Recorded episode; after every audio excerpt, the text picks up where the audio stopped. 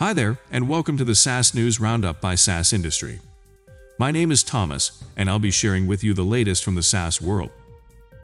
Platform 9 recently joined Intel's Open Retail initiative and launched a new software defined store solution to help retailers accelerate the rollout of store applications, simplify store IT infrastructure, and application management.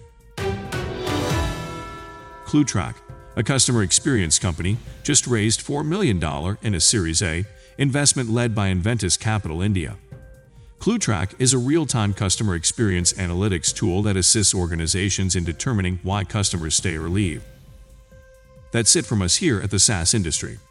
Join us tomorrow at the same place, same time, to get the latest from the SaaS world all in one place.